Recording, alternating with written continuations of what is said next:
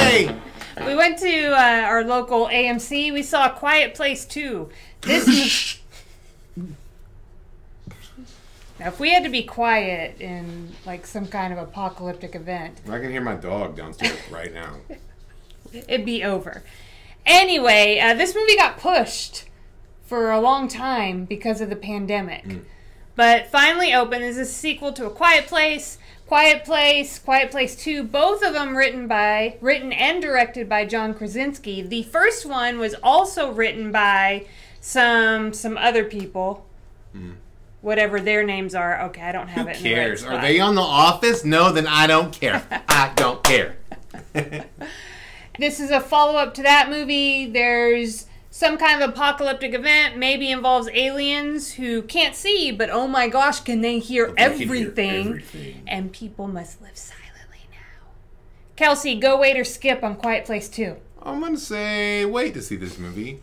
While I enjoyed the original Quiet Place, I think this one was more like Boring Place. I thought it was pretty boring. I thought it was pretty predictable. And to me, as I was watching, I thought this is like one of those movies where somebody was like, "Hey, I made a lot of movie, a lot of money the first time around. Come up with a story for a sequel." And they're like, "Okay, I'll give it a shot." That's what. That's my honest opinion about the movie. I'm going to say wait on this movie as well. I'm not, I don't have quite as harsh of opinion on the movie. Sorry, Jim. as Kel- Jim, as Kelsey, but I did think that it was it wasn't anything new. And I thought that they took what they did in the first movie, they did it again, and I thought less well. Right? Yeah. So I think it's a It wait. wasn't terrible. It's a quality movie. It's made really well. I still like the things that I liked in the first movie. I like them in this movie. I think that it extols uh, like the virtue of courage, the importance of sacrifice, the fruitfulness of sacrifice, the, the seriousness of being boring. of having hope and living your life with hope. I think that it did those things again, but it did those things in the first movie so great. And this movie just did it again. So I was like, okay. Yeah. Also, Let's I just want to say that watching this, having lived through in during a pandemic, gives it a little bit of a different feel whenever I watch a movie that deals with a pandemic or apocalyptic like type things. I'm like, could I have maybe a little less of that? I feel like this movie, when I began, I was like, oh, I don't think I wanted to come back to this world. Yeah. And so, but I was stuck in it for the next hour and a half. And also, there wasn't really anything out. That first movie was, you could tell, like it was um, a movie that people were really excited to create. Like the writers were really excited to create it. This movie is just like, how can we get back to this world and have a, a plot of some kind? I thought the first movie had a lot to say about even just like, there was a lot of awesome stuff in the movie this movie was more just like, well, if you if you really are a big fan of Quiet Place, maybe you'll like this. It Yeah, wasn't yeah. quite Grease 2, Okay. right? It wasn't like Aliens decided to make Grease 2. It wasn't like This is completely different. But listen, it's not very good. I don't, I I don't know what's going on with Ryan Nathaniels, but it's not a very good movie. I wonder if the lack of collaboration with the writing, since John Krasinski is the only one on Rotten Tomatoes uh, tabbed as the writer for Quiet Place 2, whereas on the first one there were three different people who helped to write the movie. I wonder if that lack of collaboration maybe is what resulted in something that we think's not as good. Now, if you look at the Rotten Tomatoes Yeah, scores, spoilers, really we'll get it. into spoilers. The Rotten Tomatoes scores for Quiet Place, and then the ones for Quiet Place 2, Quiet Place 2 rates higher. What? And that was That's shocking to me. But again, we were talking about this earlier. Um, probably anybody watching this, you may not be familiar with I boxing. feel angry about that. But when you score boxing, people often there's often this uh, disconnect between the scores and how scoring really works. I feel like maybe there's a disconnect on Rotten Tomatoes where how the percentage thing works with how people because when you go on there, I don't give the movie a percentage when I go on Rotten Tomatoes and review them. I get to pick from one to five stars. So see how this works different than what the score that you get. Anyway, spoilers. Hobbit feet. This movie really zeroes in on the fact that these people had to walk barefoot, I guess to be quiet, outside. And boy, do they end up with some hobbit looking feet. So, I don't know what you want to do with that, but that's what I am here to give you. Edward Chelsea at I feel movies. like this movie starts with the scene that's in the trailer that we all watched for like a year. It also might be that we had to wait for a freaking. Maybe Yeah. this year came out last year, and it, it seems like well, I've waited way too long for what I got. I don't care what Rotten Tomatoes Right. said. This movie is not nearly as good as the first movie. Rotten Tomatoes is wrong.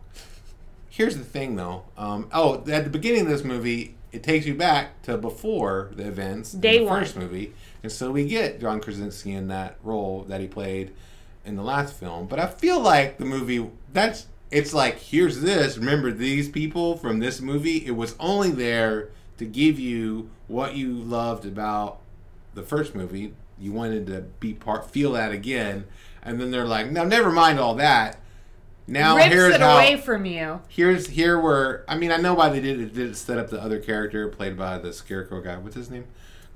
Colin Murphy, Gillian Murphy, What? Cillian Murphy, I can't see Killian Murphy. Man, if his name's Killian, I call you awesome. Scarecrow because you were Scarecrow in the Christopher Nolan Dark Knight trilogy, but he's Yeah. also been in a lot of other movies. Listen, they wanted to set that up, but I just it just felt cheap and like it felt like Tacked again, on. it felt like somebody was like, you know what, we made a lot of money in this movie last time. See if you can come up with a plausible reason to make a second one. They're like, okay, I'll try. Yeah. I thought that this movie used some storytelling devices that kind of stuck out like a sore thumb. One being tacking on the retro, the go back in time thing, and then you, come back to the present for the rest of the movie. The other thing that they did was they had this a good chunk in the movie was you had people in three different uh, areas, space of time. I don't know what you want to call it. Three settings, but the movie showed you as if they were all happening at the same time. And I thought it, although it did amp up the intensity, Yeah. the it amped that up. I thought it was kind of a cheap It's way, like an easy way to It's do like it. It's like when they start a movie with the end of the movie, and then they're like, Yeah. "Now we're going to tell you how we got to this crazy situation." Which the first time somebody the first time you smart. do that, you get or like, if you if you got something new and different to do, but mostly now it's just a it's just like your story isn't good enough to just be a story, and now you've got to try to fix it. yeah, yeah. But Here's how boring the three separate stories are, Rachel. I don't even remember the three. I just remember two. Well, was one the boy? Because Uh, his whole thing was completely unnecessary. Is what I think. I Yeah, think it and I'm like, hey, he wasted a bunch of Do oxygen. not for- suffocate that baby in that box. That is my main concern in the movie. Like, get that baby out of the box, unless that baby absolutely has to be in that box, right? That's Now I said thinking. that his thing was worthless, but what I will say this: him, his sister, Uh. it was a character arc for them Right. that they both uh, found courage. They both found how to live whilst in like enveloped in fear and move forward anyway. And that was a big character arc for him Here's because the of arc of something the- he struggled with. the arc of the franchise. Okay, Kelsey. I'm just gonna start being a curmudgeon about everything. I That's love- my new, that's my new thing. I love Emily Blunt. I think like she's great. I love her character. I love her Yeah. as a She's the Angela female character in this movie of a nurturing mother who's strong and courageous and does things like I mean, like I did, I did put myself in this thing, and man, it is scary. Like climbing out of some place and thinking that these things might hear you, and what the hell's going to happen, and then like it, it is scary, you know. But yeah, the rest of the movie was just kind of, I don't know, it was kind of I didn't think Quiet Place Two was necessary. I call Emily Blunt the Angel of Verdun because of the movie Live Die Repeat. I don't remember. It has many names. Also call her the real Pam Beesly because she's married to John Krasinski.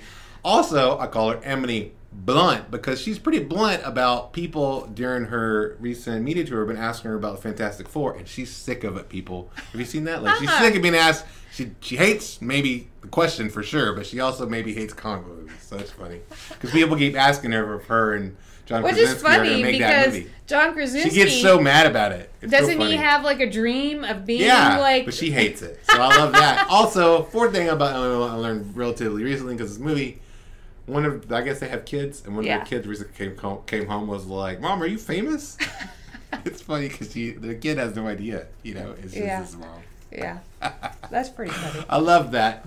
Yeah. But sorry, um, you know, this movie wasn't very good. I mean, it was again, it was made well, So, and like there's a lot quality. worse movies. oh yeah, yeah. That's why we're both want like jump scares and like that stuff. It's fun. even It- Kelsey's saying wait on it because it is Yeah, like not- a well-made yeah. movie. And I got to give props to anything that is I going high to expectations. that is going to uh, extol virtues and things that are uplifting and hopeful, even in the face of like really hard stuff. And even you look at this family who, like, a child had died in the previous movie, the father died in the previous movie, like, they've gone through really hard things, but yet still managed to have hope.